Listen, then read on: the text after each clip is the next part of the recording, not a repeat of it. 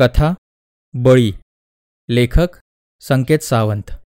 ही कथा आपण ऐकत आहात प्रतिलिपी एफ एमवर रात्रीचे अकरा पन्नास झाले होते.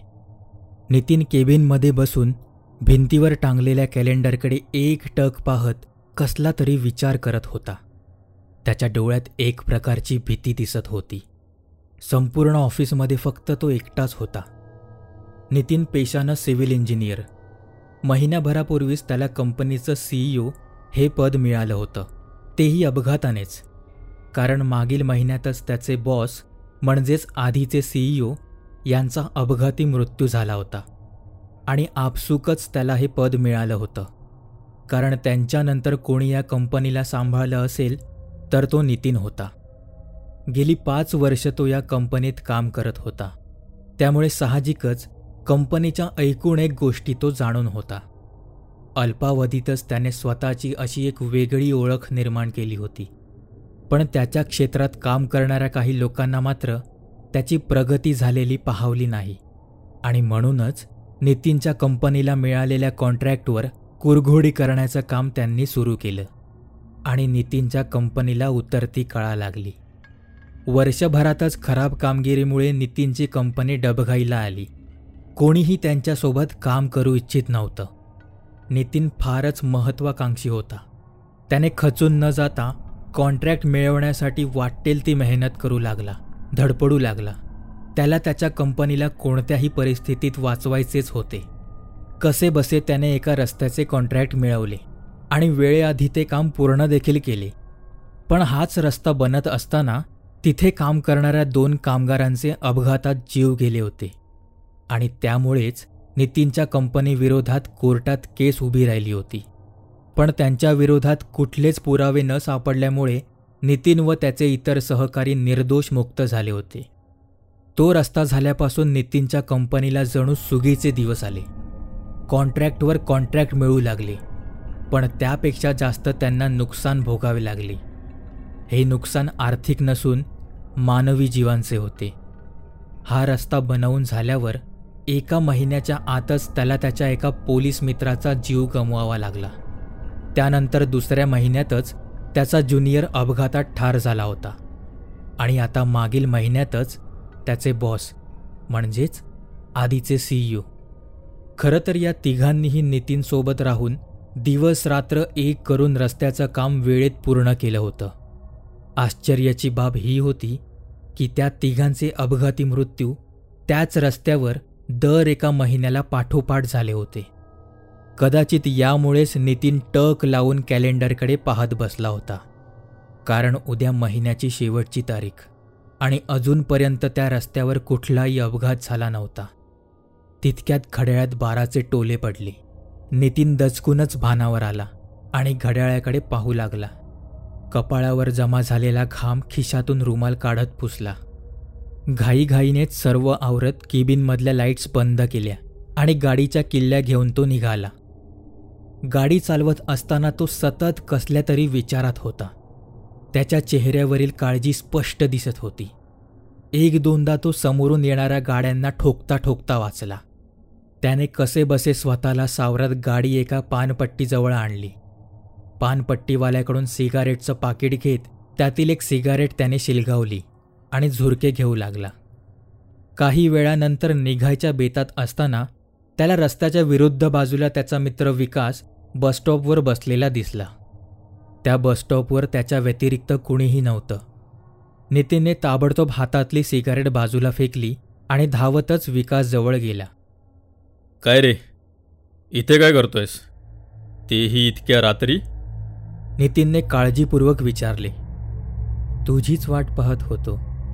चेहऱ्यावर कसलेही भाव न आणता विकास अगदी गूढ स्वरात म्हणाला. म्हणजे? नितीनने गोंधळून विचारले. हा तुझा नेहमीचा रस्ता आहे ना? रोज पाहतो मी तुला.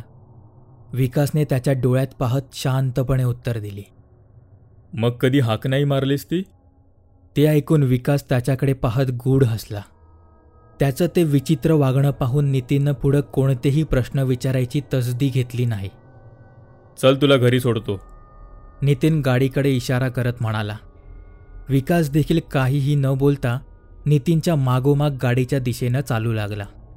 गाडीजवळ येताच विकास चुपचाप ड्रायव्हरच्या बाजूच्या सीटवर जाऊन बसला. नितीन आश्चर्यचकित होऊन ते सर्व पाहत होता. विकास नितीनचा शाळेपासूनचा मित्र.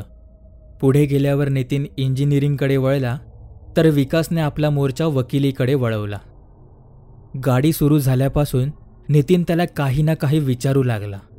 पण विकास मात्र गाडीच्या समोरील काचेतून बाहेर पाहत शांतपणे त्याची उत्तरं देत होता. त्याच्या अशा वागण्यामुळे नितीन जरा जास्तच कोड्यात पडला. नेहमी हसत खेळत असणारा आपला मित्र आज आपल्याशी इतका गूढ का वागतोय? याचंच नितीनला नवल वाटत होतं. काही वेळ गेल्यानंतर विकासने नितीनला म्हटलं काम कसं चालू आहे? चालू आहे देवाच्या कृपेने. देवाच्या कृपेने?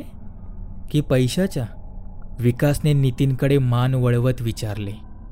What do you mean you know what I mean Nitin? हे बघ विकास तुला पूर्वीच्या गोष्टी काढायच्या असतील तर मला त्यात बिलकुल इंटरेस्ट नाही आहे का? लाज वाटते केलेल्या पापांची? नितीन त्याच्यापासून नजर चोरत गाडी चालवत राहिला. ते दोन्हीही अपघात होते विकास. आणि त्यात माझ्या कंपनीचा कसलाही हात नव्हता. आता हे कोर्टात सिद्ध होऊन चार महिने झालेत. आजकाल पैशाच्या जोरावर काहीही सिद्ध करता येतं नितीन. विकास चेहऱ्यावर गूढ हसू आणत म्हणाला. तुला नेमका कसला त्रास होतोय विकास? तू ती केस हरलास याचा? की ती केस हरल्यानंतर तू कोर्टात जे आकाड तांडव केलंस त्यानंतर तुझी वकिली रद्द झाली याचा? विकास नितीनकडे पाहून हसला. तुझ्यासारखे गुन्हेगार जर पैशाच्या जोरावर असे मोकाट सुटत असतील तर काय अर्थ आहे त्या वकिलीला? मी गुन्हेगार नाहीये आणि हे सिद्ध झालंय. नितीन थोडा आवाज चढवून म्हणाला. गप्पा बस. इतका वेळ शांत असलेला विकास नितीनवर खेकसला. अरे तुझ्याच रस्त्याच्या कामासाठी ते दोघे बाप लेक राबत होते ना? आणि त्यांनाच ठार केलंस? तेही तुझ्या साथीदारांसोबत मिळून. त्यांना मात्र त्यांच्या कर्माची फळं मिळालीत. विकासचा चेहरा रागाने लाल झाला. मूर्खासारखं बडबडू नकोस. नितीन थोडा रागातच म्हणाला. विकास जोर जोरात हसू लागला. अरे वर्षभरापूर्वीच बंद होणारी तुझी कंपनी आणि तिला वाचवण्यासाठी तुम्ही चौघेजण मांत्रिकाकडे जाऊन काळी जादू करत होता म्हणे? क क- क- काही काय? क- खोटं आहे हे सगळं. नितीनच्या आवाजाला कंप सुटू लागला. अच्छा? बरं मग तो रस्ता झाल्यानंतर तुझ्या कंपनीची इतकी भरभराट कशी झाली? त्या रस्त्यासाठी दोन निष्पाप बळी दिल्यानंतरच ना नितीनने करकचून ब्रेक दाबत गाडी थांबवली. Enough is enough Vikas. बाहेर ये आता या सगळ्यातून. ते दोन्हीही अपघातच होते. आणि त्यांच्या कुटुंबाला त्याची भरपाई देखील मिळाली आहे. फॉर गॉड सेक थांबव हा विषय आता. अरे शिकला सवरलेला तू तरी असल्या अंधश्रद्धांना बळी पडतोस. नितीनचा स्वर चढला. विकास खिडकीतून बाहेर पाहत कुत्सित हसला.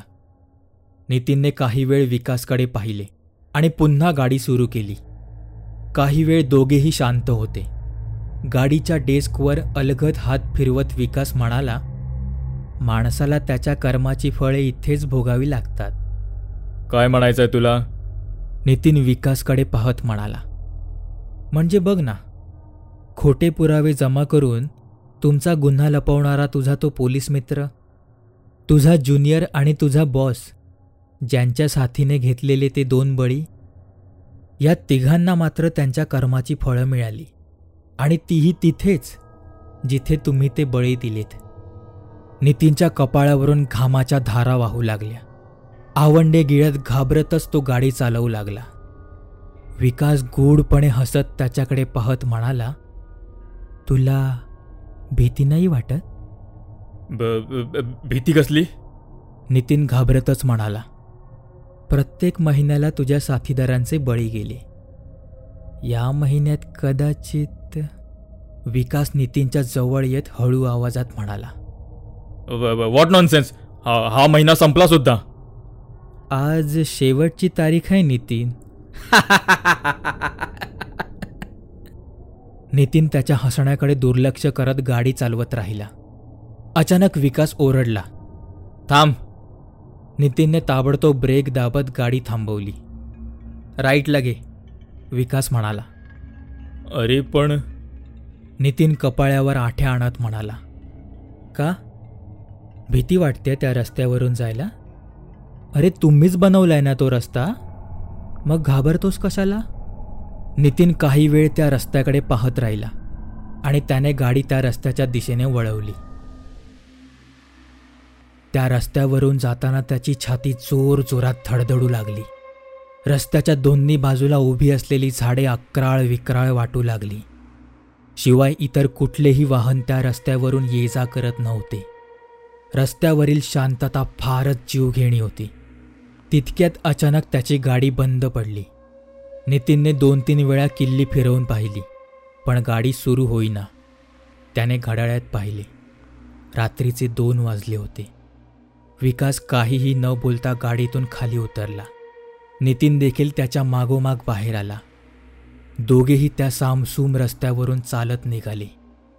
जबडा उघडून बसलेल्या सैतानासारखा तो रस्ता आता नितीनला दिसू लागला. त्याची घाबरी नजर चहू दिशांना फिरू लागली. रस्त्याच्या कडेला असलेला बुलडोझर पाहून तर तो आणखीनच घाबरला. त्या भयान रात्री तो बुलडोझर त्याला एखाद्या भक्षकाची वाट पाहत बसलेल्या जनावरासारखा वाटला. विकास मात्र शांतपणे त्याच्यासोबत चालत होता. इतक्यात नितीनने मागे वळून पाहिले. त्यावेळी दोन काळ्या कुट्ट सावल्या त्या दोघांच्या दिशेनं चालून येत होत्या. नितीन ते पाहून भराभर पावलं टाकू लागला.